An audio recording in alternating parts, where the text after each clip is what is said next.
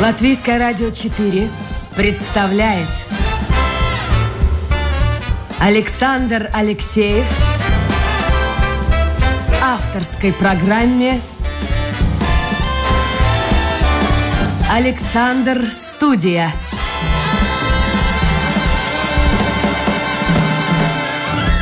Здравствуйте, друзья. В эфире программа «Александр Студия». Как обычно, в это время с вами автор и ведущий Александр Алексеев. Сегодня у нас праздничный выпуск. Э, Латвийское радио, годовщина. Очередная 96 лет, как существует Латвийское радио. Вот сегодня у нас день рождения. С чем я поздравляю прежде всего слушателей, наших верных слушателей, которые следят за нашими программами. Программ, ох, как много, все-таки 24 часа круглые сутки мы вещаем в эфире. Ну и праздничный гость у нас Стелла Лапиня. Стелла, доброе утро. А, доброе утро, Александр. Доброе утро, уважаемые радиослушатели. Как у вас радио? Дружба есть? Я не имею в виду наши, я не напрашиваюсь на комплимент. Вообще радио слушаете? Да, радио слушаю всегда, когда я нахожусь в машине, абсолютно, ну, обычно это утром и вечером, и, и хочу использовать моментом и поздравить э, наше латвийское радио с днем рождения. Знаете, несмотря на все развитие технологий, э, которое развивается очень стремительно, радио было, а есть, и я уверена, будет еще очень долго в эфире а, поэтому желаю а, коллективу Латвийского радио долгих и плодотворных лет а, звучания а, и сохраняя такой же качественный контент, а, как и сейчас, потому что очень интересно и радио 4 я слушаю практически каждое утро а, и вечерами. Днем, к сожалению, могу только с вами поговорить. Понятно, работа. А вот вы уже затронули да. тему. Это интересная тема. Смотрите, рождается что-то новое, появляется новый носитель информации, и сразу же все хоронят э, старый. Так было э, с театром, скажем. Говорили, вот, появилось телевидение, зачем театра не будет? Театр продолжает существовать. Телевидение сейчас исчезает. Но, я думаю, тоже останется. Как вы думаете, а почему радио сохраняет свои позиции и даже укрепляет? Вы знаете, я про это думала, тоже как руководитель, который э, думает о маркетинге. Э, я, я уверена, что человек слушает. И в нашем на сегодняшнем мире мы очень люди заняты, становимся как бы мир, жизнь и время крутится быстрее. А радио это то, то, что можешь взять, э, включить, послушать, как бы, и делать какие-то другие дела одновременно. Поэтому радио сохранится точно. Я в этом уверена. Ну, будем надеяться. Ну, давайте вас представим. Стелла Лапиня, большой начальник, вот так я бы сказал, э, председатель правления акционерного общества Веселибес Центра Апвенейба и Центра Лаборатория. Стелла, ну вот что касается Центра Лаборатория, тут все понятно. Я думаю, что нет человека на Земле вообще, не, ну ладно, Землю брать не будем, но в Латвии, который никогда в жизни не сдавал анализы. И если он отправляется сдавать анализы, то, может быть, он попадает к вам в Централ Лабораторию. Это правильно? Так есть? А, да, да. Э, э, это, это правильно, и это очень вероятно, потому что центральная лаборатория э, делает анализы где-то в районе 35% жителей Латвии, практически, наверное, очень мало людей. Это каждый третий выходит, да? Каждый третий? Практически да, практически да, но так как мы находимся на всей территории Латвии, практически, я думаю, редкий кто не заглядывал в нашу лабораторию. Я сейчас помню, как раньше сдавали анализы. Мать честная, в коробочке, спичечном коробке, в каких-то бутылках. Господи, как все изменилось. А вот интересно, а изменилось ли что-то в подходе? Потому что, ну как, ну раньше сдаешь анализы, тоже ответ получаешь. Сейчас, конечно, никто не идет за этим ответом, получают через э, интернет. Но вот методика проведения анализа, она вообще сохранилась с старых времен или что-то изменилось? Вы знаете, лаборатория изменилась очень-очень кардинально. Так как я работала, я занимаюсь лабораторным бизнесом уже, наверное, э, страшно сказать, по-моему, будет 35 лет, э, и 23 из них я работала именно в клинической лаборатории, поэтому мне как бы все очень э, понятно с самого начала. Я начала работать в конце 80-х годов, когда все было, вот как вы говорили, коробочки, бутылочки, Э, и э, в начале 90-х годов лаборатория изменилась просто кардинально. Это одно, самое в Латвии, в Латвии, когда закончился а, одно, а, одно правление, пришло другое, э, открылись европейские двери, лаборатории изменились быстрее всего по технологиям, вот из всей медицины. Это были первые, потому что пришли новые технологии, и новые анализаторы. Появились анализаторы, то, то, чего мы вообще не видели. Да? А что это такое, анализатор? Да. А что это такое?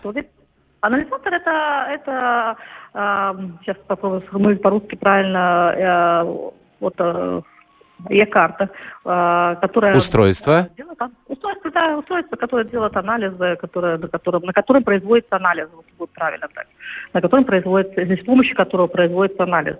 Потому что все стало одноразовое, коробочки э, исчезли, появились э, лакутайнеры, моноветы, сейчас все у нас, все, что используется, все это одноразовое, и... Ну, у вас серьезная конкуренция. Посмотрите, есть еще Гулбия лаборатория, другие, там некоторые медицинские центры сами проводят. А вообще разница есть? Ты сдаешь анализ вот в одном, в другом, в третьем месте? Или все примерно одинаково работают? Знаете, абсолютно, я думаю, что разницы нет а, никакой, потому что все используют а, очень одинаковые методы, и а, аппаратура в основном более или менее у нас от, от, от одних производителей очень часто. Конкуренция – это самое главное двигатель прогресса. Конкуренция должна быть, потому что если нет конкуренции, то практически начинается стагнация. И если посмотреть на развитие центральной лаборатории, вот именно конкуренция нам дала такой, такую возможность а, на сегодняшний день достичь а, такого уровня. А вот скажите насчет точности, Стелла, вот насчет точности, чтобы мы уже закончили разговор с анализами, об анализах. Вот э, моя знакомая только что была в больнице, ей делали несколько раз в течение двух дней анализ на сахар. И вот этот показатель все время менялся. Вот она говорит, я не знаю, чему верить, чему не верить. Вообще, насколько вот процентов, можно сказать, точно действительно анализ? А вы знаете, очень такой обывательский интересный вопрос, который я часто очень слышу. Ну, конечно, человек готовился к операции, у нее то скачет вверх, то вниз падает. Знаете, с сахаром вообще очень интересная история. Сахар никогда не стоит на месте, он практически в течение часа э, меняется даже быстрее, потому что происходят э, биохимические процессы у человека. Человек живет, и человек – живой организм. Э, это раз. Во-вторых, на сегодняшний день все лаборатории Латвии аккредитованы, и это такая э, возможность э, работать по стандарту, по системе. И, естественно, говорить, что во всем мире нет ошибок лабораторных, это было бы абсолютно неправдой, и как бы, такого не, ну, это, не, это не, не, неправда было бы. Но в лаборатории ошибки сведены до минимума, потому что все процессы проверяются. Прежде чем отдать вам анализ, я уверена, в этой больнице сделали внутренний анализ контроль качества, проверяется вся аппаратура перед работой. Так что, в принципе, эм, центральная лаборатория, которая находится на Шарлотте, она, если кто-то там был, она немножко такого открытого типа. Ты можешь посмотреть, что там происходит за окном, за стеклом. Э, людям это очень интересно. И всегда э, у кого-то, если есть интерес, мы всегда можем провести экскурсии, потому что человек... Слушайте, раскройте знает, секрет, раскройте секрет по поводу сахара. Когда лучше сдавать, чтобы ниже был этот уровень? Конечно, утром натощак. Утром натощак. И накануне, наверное, ничего сладкого не есть. Э, естественно, если вы скушаете плитку шоколада и еще чем-то сладким запьете, конечно, э, можно надеяться, что ваш организм все это хорошо переработает, но может остаться все-таки э, остаточное явление, и сахар будет повышен. Понятно. Ну а теперь давайте поговорим о акционерном обществе Веселибас Центру Апвенейба. Что это такое? А, это интересное объединение, которое практически начало объединяться в, по-моему, если я считаюсь, в 2012 году. А, это все покупали, приобретали новые поликлиники, районные, районные поликлиники, которые находятся в спальных районах Риги. А, и вот из э, этих отдельно стоящих медицинских учреждений а, за последние годы э, выросло а, такое очень, мне кажется, достойное э, учреждение, как Веселый центр Африаны, которое объединяет в себе более 14 медицинских учреждений. То есть это бывшие поликлиники районные? Это бывшие поликлиники, да, это бывшие поликлиники. Из новопостроенных это клиника Айва, она со своим брендом, но она тоже в составе ВЦА. Э, которая находится на Москве 241, 241, это наша хирургическая больница, многопрофильная. Это да. вот единственное новопостроено. Все остальные практически были приобретены и реновированы. А вот есть люди, которые говорят, э, это бизнес-медицина, и, в общем-то, я поэтому и не доверяю, они лишь бы только деньги, деньги, деньги заработать. Вот раньше было, раньше была государственная, там все было вот, э, все честно. Знаете, очень не, тоже неправильное представление о жизни, потому что, э, во-первых, для того, чтобы это, это не бизнес. А я уже, по-моему, несколько раз уже упоминала и говорила, э, у нас не философия бизнеса, а, потому что если как только у руководителя станет э, философия в медицине как бизнес, то практически этот бизнес можно закрывать, и он никуда не пойдет, потому что как раз самое главное это пациент, человек, которому помогаем и, решаем его проблемы. Ну, далеко не каждый пациент, согласитесь, Стелла, может заплатить. Причем, ну, посещение врача сейчас порой стоит, э, ну, весьма-весьма дорого. И это, я вообще не знаю, как пенсионеры многие выходят из этой ситуации. Вы знаете, у нас, э, у нас самая большая, если берем э, из приватных медицинских учреждений, да, то у нас самая большая государственная квота, по которой можно получить услуги по госквоте. И это очень большой как бы объем, и в той же самой Айве э, это больше, по-моему, миллиона, э, это большие, э, большие возможности для людей. То, что не хватает государственных, государственного финансирования для всех, и это я согласна, это не связано никаким образом ни с нашей армией, ни с нашими коллегами, и, или там с, с поликлиниками или больницами самоуправления, потому что мы все находимся в одинаковых условиях. Но у нас есть квоты, у нас есть Э, столько, столько денег, сколько государство дает именно на лечение пациентов. Все вот, кстати, насчет э, денег. Многие говорят, вы наверняка тоже слышали, приходишь записаться к врачу, к специалисту, записывают по направлению семейного врача там через 2-3 месяца. А если за деньги, то вот, пожалуйста, прихожу, говорит, никакой очереди, он сидит, руки сложив. Вот как это объяснить людям? А, а, а то, то, что я как вам, если мы сейчас вернемся на минуту обратно, это то, что я вам говорила. Есть э, квота, есть э, денег государство выделяет столько, сколько оно выделяет. Вот на сегодняшний день, если брать то же самое Айву, у нас там, э, мы переработали квоты в районе там на всю ВЦА 700-800 тысяч евро, и государство еще с нами за это не рассчиталось, а мы уже выполнили услугу, как бы делали больше, чем, чем могли. Это раз. А, если а, и все, нету квоты, нету финансирования, потому что за то, чтобы вы пришли за, гос, а, за госфинансирование, для этого нужны гос, финансирование от государства. За эту услугу кто-то должен заплатить. Ее оплачивает государство. Потому что мы должны очень понимать, что и те, кто очень говорят, что раньше было все хорошо, но мы приходим к парикмахеру, мы даже не задаемся вопросом, почему с нас берут 40 евро правда? И, там. Ну да. Потому что это нормально. Если мы приходим к врачу... И это еще не так дорого. Это еще не так дорого. Ну, для женщин, имею в виду. Да. Да, а, это тоже не так дорого в последнее время, потому что наши, наши услуги парикмахеров достигли сейчас европейских, по-моему, цен.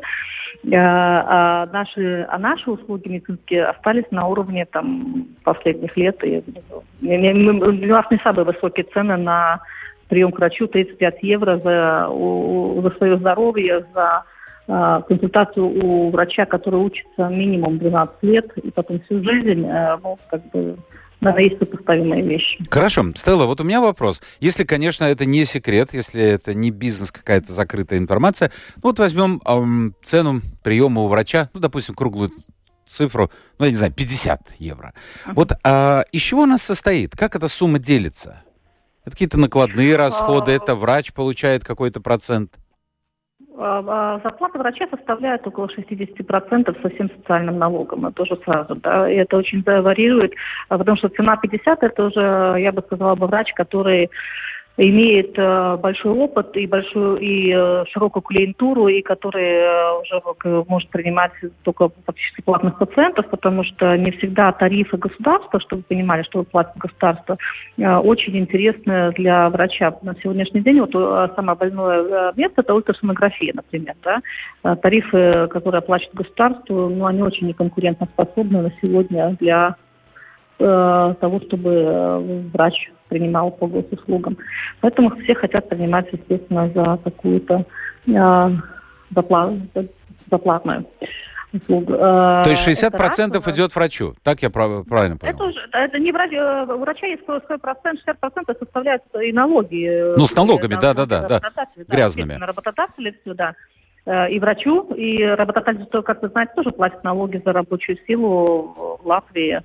Э, это раз. Э, потом вся амортизация, коммунальные здания, там все, все, что сходит в хозяйственную деятельность. Это только такая же администрация, без которой тоже нельзя прожить. Прожить нельзя. А вот, кстати, вы, скажите мне, пожалуйста, кем себя считаете? Медиком или ну, скажем, предпринимателем, бизнесменом, потому что я раскрою, ну, это не секрет, я просто скажу, что вы дважды магистр. Вы заканчивали Латвийский университет магистр биологии, это одна профессия, да? А, зачем, а затем в Турибе стали магистром по управлению бизнесом. И очень часто можно слышать, ну что это такое? Музыкант возглавляет Минздрав, например. Там еще кто-то возглавляет другое министерство. А вот вы кем себя считаете?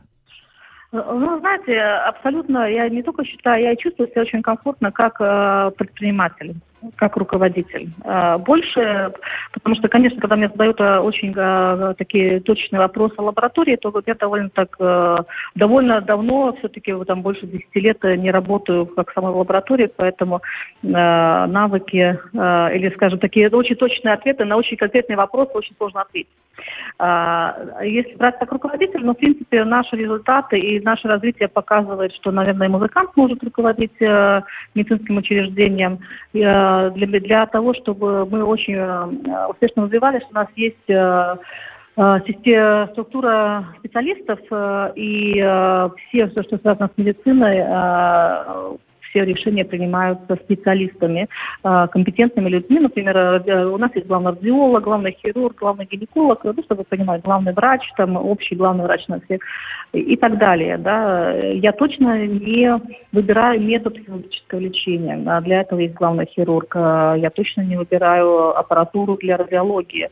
Я, я потом уже подписываю как бы, конечный результат в но, э, ну, вы говорите, наверняка специалисту могли бы где-нибудь подешевле найти. Экономить-то надо? Не, ну это, это, это то же самое, это нормально. Э, мы, так же как корреляция, как и в государственных закупках, э, выбирается самый дешевый вариант. У нас не так все жестко. У нас выбирается э, вариант, который все-таки выбирает врач, да, и потом договариваемся о цене, потому что э, здесь не, невозможно купить очень дешевый ультрасонограф, ну, для примера, самый дешевый, не знаю, какой там китайский, если врач на нем не будет работать, да, это, это просто, ну, как бы неправильно. Выброшенные деньги. Абсолютно, да. Хорошо. Насчет Павлюца. Вопрос э, был уже и, и возник э, снова. Но я понял, он удержался на своей должности, по крайней мере, на данный момент. Вот как вы его оцениваете, как министра? Вы знаете, э, сейчас э, говорить э, или критиковать абсолютно неправильно, потому что время очень нелегкое. Самое главное прислушиваться, наверное, к коллегам и набрать свою команду, которая тебя поддержит, э, как бы специалистов, команды специалистов, потому что то, что я вам сейчас говорила, э, наше, знаете, как руководство министерством и всем отрасли здравоохранения, это такое большое макро. Но если посмотреть на руководство маленького нашего предприятия, там, это практически то же самое, только в очень уменьшенном варианте. Поэтому тебе нужно научиться договариваться, научиться слушать, что тебе говорят твои коллеги, и самое главное, чтобы у тебя были твоя структура специалистов. Э, и чтобы это не было лобби, а чтобы там не сталкивали, э, чтобы не тянули каждую в свою сторону. Это тоже очень важный э, такой момент. Я напомню, друзья, сегодня у нас в гостях э, это программа «Александр Студия», председатель правления Веселības центра Апвиенība и э, центра лаборатория Стелла Лапин. Если у вас есть вопросы, а я вижу, что они уже есть, и немало их, то можете в интернете задавать их, зайдя на домашнюю страничку Латвийской радио 4 программы «Александр Студия». Ну, в общем, я вам скажу так, мое мнение обывателя, я не завидую Павлицу, потому что это палка о двух концах. С одной стороны, у него специалисты, люди, которые разбираются в этом деле, а с другой стороны, люди, которые считают, что они специалисты, нахватавших всякой ерунды, вот там бабушка на скамейке сказала. И с третьей стороны, нельзя исключать, политиков. Ведь каждый шаг, который принимает правительство, это удар по какой-то определенной категории людей. То есть непривитые, допустим, люди, сдавшие э, теста не привитые или привитые, но не сдавшие тест. Люди, ну, в общем, разные категории. Те, которые хотели бы, скажем, ну, в данном случае э, во время локдауна, хотя, кстати, полностью я не назвал бы его локдауном, которые хотели бы там, не знаю, сходить в театр, сходить в кино, они не имеют возможности. Эти же люди все являются избирателями. И совсем скоро будут выборы в парламент, и они тогда вспомнят. Так что положение не знаю, Павлюца я не завидую. Но вы сказали, вот ваша фраза о том, что на ваш взгляд, мы с пандемией будем жить еще этот год, немножко в следующем, это в 22-м, и тогда ситуация улучшится. А вот на чем основаны ваши такие вот рассуждения, мнение ваше?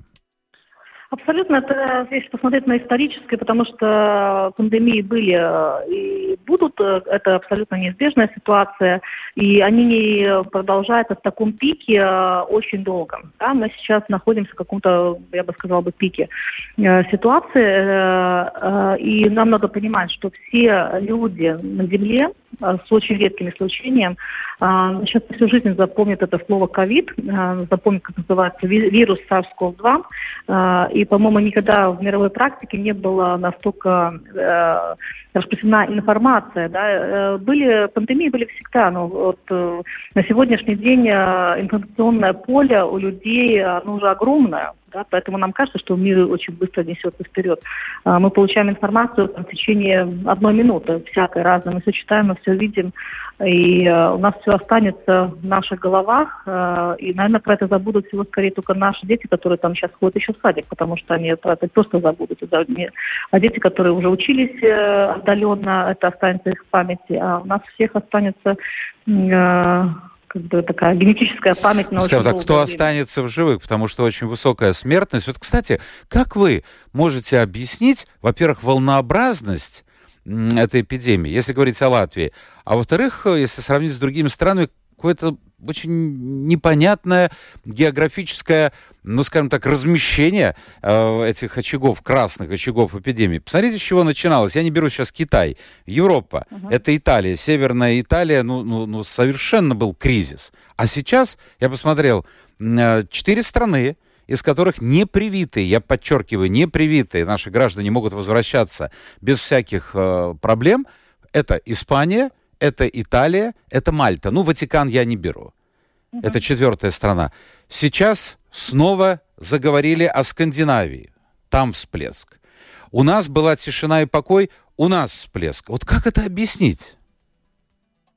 Знаете, э, очень э, Наверное, этому точно есть объяснение, потому что, если посмотреть на Италию, все-таки там большинство людей уже переболели. Это раз. Во-вторых, собрался уже какой-то коллективный иммунитет, плюс еще вакцинация. Э, у нас э, вообще очень уникальная ситуация в Латвии, которая для меня лично очень непонятна, и я долго думаю, анализирую, потому что получить первое место по заболеваемости в мире, это нужно вообще как-то умудриться.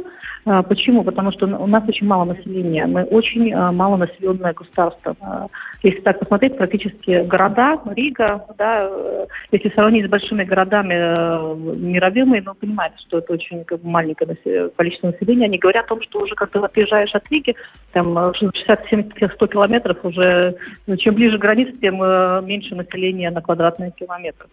Поэтому ситуация какая-то очень сложно, очень сложно э, ее объяснить, и, наверное, я а, политкорректно просто про это не буду говорить, потому что очень странно. Тут не знаю, насколько только не вакцинированы виноваты, но вопрос очень тоже такой. А, а как вы считаете, правильно? Я понимаю, что это вопрос, ну, в общем-то, не вашей компетенции, но я просто как гражданин Латвии обращаюсь. Вот правильно ли точка зрения, ее даже пытаются, ну, в общем-то, вывести на уровень закона о том, что люди, которые не вакцинированы, они должны в случае заболевания сами оплачивать свое лечение?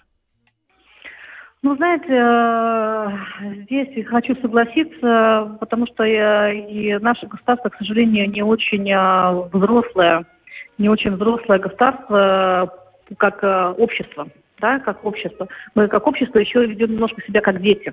Абсолютно, потому что если Дания и наши там ближайшие соседи вакцинируются. И эта вакцинация, она важна для того, чтобы мы получили иммунитет коллективный. Да? Кто-то переболеет, кто-то вакцинируется. У нас же пока не, не послали их из-под палки, да, это я бы так назвала, никто даже это не собирался делать. И это говорит об уровне, ну, образования, об уровне какого-то такого еще незрелого человека, я бы сказала, незрелого общества. Да, и поэтому, к сожалению, нас нужно наше общество нужно принуждать. Ну, печально, это, что правильно. приходится из-под палки, так условно говоря, потому что, ну, действительно, очень люди печально, да. очень часто, я думаю, на бытовом уровне каждый встречался с точки зрения, вот мне там кто-то сказал, что это... Боже, сегодня я слышал, что кто-то привился, я не буду называть вакцину, и к нему после этого монетка стала прилипать. Это ж надо же до какого уровня, слушайте, маразма дойти-то. Я сегодня услышал такое мнение, прочитал вернее. А Абсолютно. Это, к сожалению, мнение толпы. Но вы понимаете, есть люди, э, еще раз, люди, которые анализируют, читают, думают.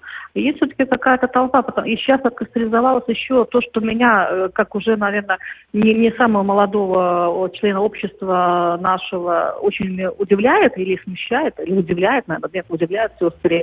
Это из, э, так как я тоже как бы использую социальные сети, очень даже активно, и там с работой связанные, с жизнью, даже как бы, ты можешь с какой-то семьей своей пообщаться, потому что другому нет времени, и увидеть то, что происходит. Э, ну, когда я вижу, там, когда молодые женщины спрашивают, э, какие носки купить моему мужу, там, а у моего ребенка, не знаю, там, э, насморк, что мне делать. Да, и, да, и я с этим тоже сталкивался.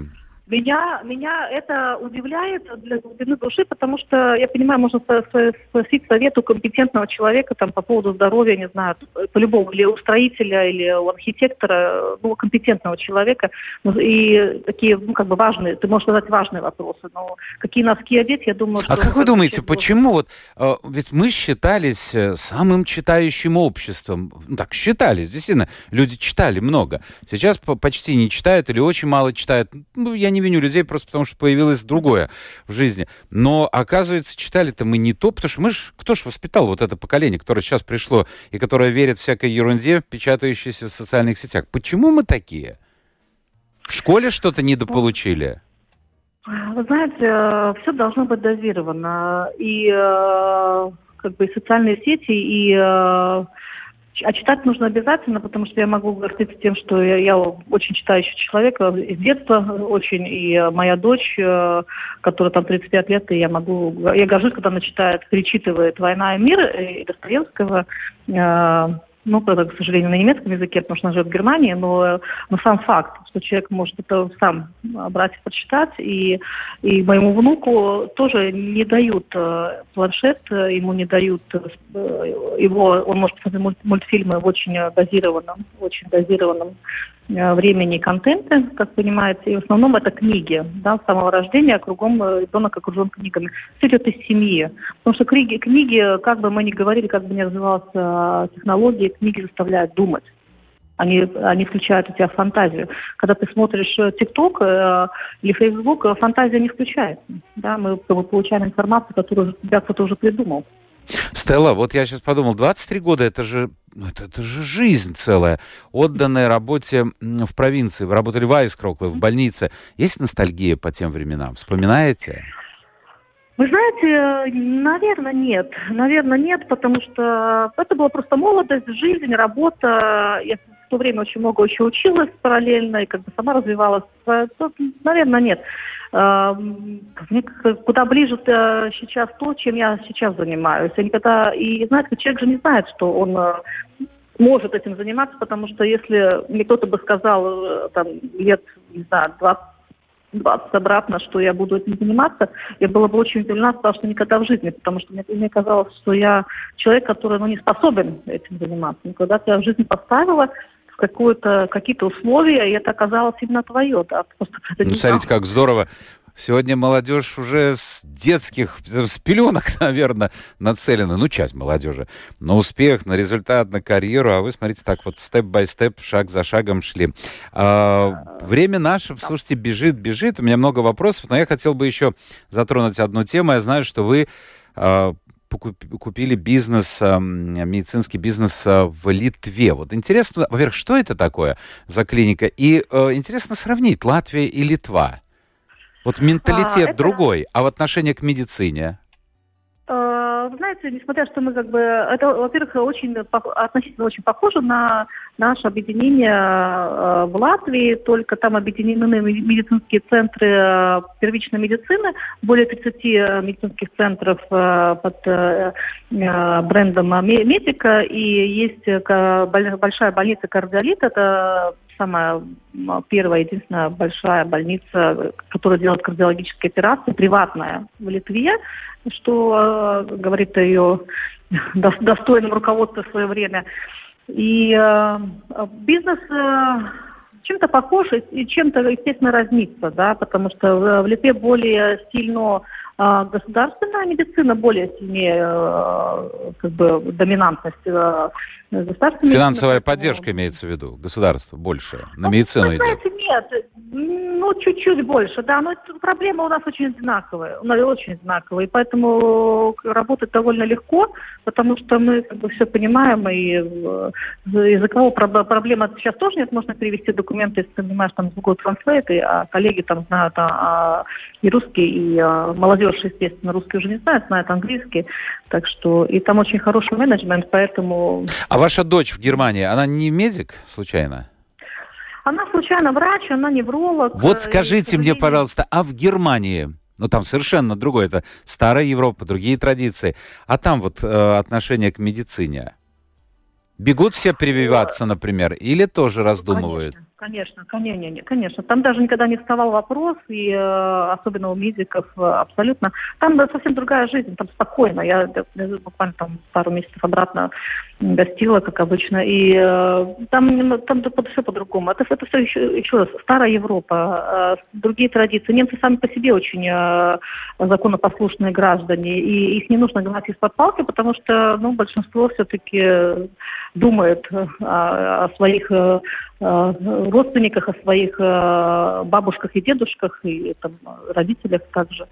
Так что... Ну, в общем, мы придем. Было бы здорово, чтобы побыстрее пришли бы к такому отношению к своему здоровью и вообще Э, ко всему, что много вопросов по поводу ковида. Вот двойной вопрос у Ирины. Первую часть вы, конечно, ответите, а второй, это, мне кажется, это не входит в ваши компетенции. Но, тем не менее, в последнее время, пишет она, много людей вакцинированных заболевают ковидом. Сегодня есть даже умершие. Будет ли э, пишет, действовать сертификат после возможного выздоровления вакцинированного пациента или будет аннулирован. Ну, навряд ли вы это скажете. А вот объясните, почему, а, на ваш взгляд, заболевают люди вакцинированные? Вот, э, знаете, э, к сожалению, э, вакцина все-таки оказалась не такой панацеей, как мы надеялись, что вообще никто не заболеет, но заболевают, и я сама была, я провакцинировалась одна из первых, хотя я не тот человек, который нельзя так говорить, никогда не вакцинировалась против гриппа, ну, потому что я считала, что мне это не надо. Вот с ковидом у меня как бы включилось совсем ум и сознание, что это очень важно. И если я сильно думаю так же, как нормальный человек, если я заболею, то я заболею легче. И, и на сегодняшний день у меня довольно много коллег, которые были вакцинированы и переболели, но переболели они, они все, слава богу, там через неделю были в строю. А, как после обыкновенного вируса, да, без каких-то последствий. А, потому что заболеть не, не вакцинированным, почему мне как бы страшно, потому что э, последствия не только, знаете, смерть в этой ситуации, но она даже не самая страшная. Потому что смерть страшна для э, потом уже для твоих родственников, потому что когда у тебя приходит смерть, ты потом уже не, не заводишься, к сожалению. Звучит ну, да. жестко, но правда. Лариса но... интересуется, как вы думаете, почему тесты на COVID такие неточные? А, почему, э, почему э, они точные. Ну, я не знаю, может, она где-то слышала, опять-таки. А, кстати, Вы вот экспресс-тесты, а зачем идти э, в будочку в эту сдавать, когда можно купить в магазине и сделать самому? Абсолютно можно, но ты тогда сможешь, э, абсолютно можно делать, но ты можешь его использовать только для себя, для своих личных целей, и чтобы проверить, ты заболел, не заболел, э, ну, как, как экспресс-тест, да, ты не можешь там получить сертификат, ты не можешь... То есть он э, юридически, он не диагноз. действует? Да, да, Понятно. А, Стелла, еще и... один вопрос. Я вынужден уже, так сказать, в темпе, в темпе, потому что времени мало. По поводу кортизола интересуется. Ну, может быть, вы можете... Э, есть ли другие анализы, чтобы проверить кортизол? Если нет, то скажите, когда лучше собирать слюну на кортизол? Вот знаете, этот вопрос абсолютно очень точный, и он относится к, э, к врачу лаборатории. А если э, там, слушатель оставит свои координаты, можете переслать, и с ним свяжутся именно компетентные люди, которые им расскажут. Скажут. очень Понятно. Уважаю. Вот. Сергей изменил вам. Сергей ушел из центральной лаборатории к вашим конкурентам. Знаете, после чего? После того, как центральная лаборатория стала распечатывать только один экземпляр результатов, а ему требуется 2-3.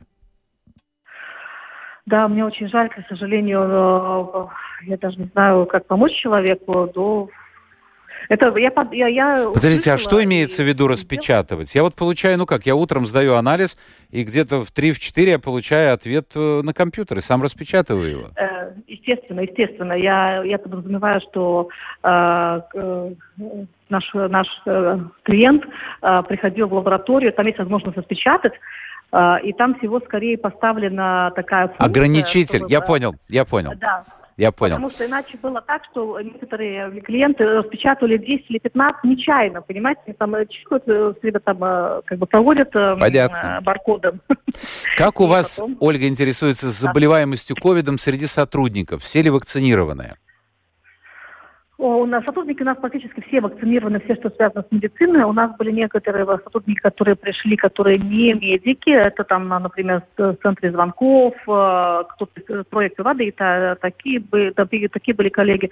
А, да, к сожалению, болеют и вакцинированные. Да, к сожалению. Но еще раз, э, большое счастье, что они быстро возвращаются в строй. В строй. Что, что могу... вам, да. э, Зенон интересуется, что вам дает объединение вот этих лечебных учреждений, какие перспективы вы видите? Вы знаете, это, это огромный плюс, потому что, э, во-первых, мы, у нас есть один центр руководства, администрации, один маркетинг, IT-отдел, а, а не в каждом центре, и э, мы можем развиваться намного быстрее и лучше, и качественнее, когда ты делаешь что вместе, ну, как в большом э, вместе всегда быстрее и лучше идет развитие. А, пожалуйста, спрашивает Виктор Чабурко. Задайте вопрос. Задаю, Виктор. Почему существующая прививка от COVID называют вакциной, если это реально не вакцина, вакцинированные также заражаются, только болеют легче? Почему это называется вакциной, а не прививкой, может быть? Это вакцина, это вакцина, но еще раз, э, ни одна вакцина в мире практически нет э, панацея не заболеть. Да, если, в, э, если мы на тяжелых болезнях, которые просто искоренились, потому что было вакцинирование, да, есть же, там была ОСПА, да, почему ее больше нет? Потому что провакцинированы были люди, и она просто исчезла. Так же самое будет и с ковидом. Если придет какое-то время, он уйдет, он уйдет и не останется в таком вот э, ключе, как сегодня. На что я буду надеяться, что он не будет настолько э, заразный. Понятно. Спасибо. Стелла, час наш в эфире, ну, условно говоря, час пробежал. Стелла Лапиня, председатель правления ВСЛВ Центра Апвенейба и Центра лаборатории была гостьей программы Александр Студия. Не болейте, держитесь в руках и, и командуйте коллективом. Может быть, станете министром. Вот тут вопрос был э, по поводу будущего министра. Хотели бы, кстати, быть министром, нет? Вы знаете, абсолютно нет, э, положа руку на сердце, потому что это очень э, тяжелое, очень тяжелое место, время и, и работа. Поэтому вы, как вы вначале сказали, вы не завидуете господину Павлову. Я не завидую, думаю, нет.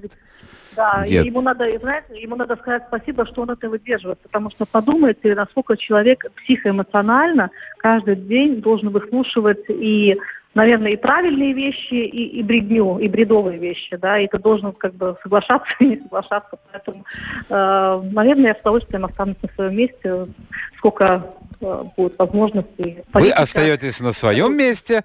Я уже сейчас вспоминаю одного политического деятеля, который, правда, не очень хорошо кончил, а я остаюсь на своем месте. И Латвийское радио, напомню, друзья, сегодня празднует 96 лет. Вот с юмором пишет, где он у нас, где он у нас пишет так долго не живут. Ну, действительно, Олег пишет. Вам желаю здравствовать еще много-много лет. Вы замечательные, умные. Спасибо всем, кто поздравил. Олег, Марина, Светлана и другие послания. Просто нет времени зачитать. Друзья, это была программа «Александр Студия». Э, завтра мы встречаемся снова. Новый эфир, новые гости. Ну, а сегодня отдыхайте и будьте здоровы. Пока.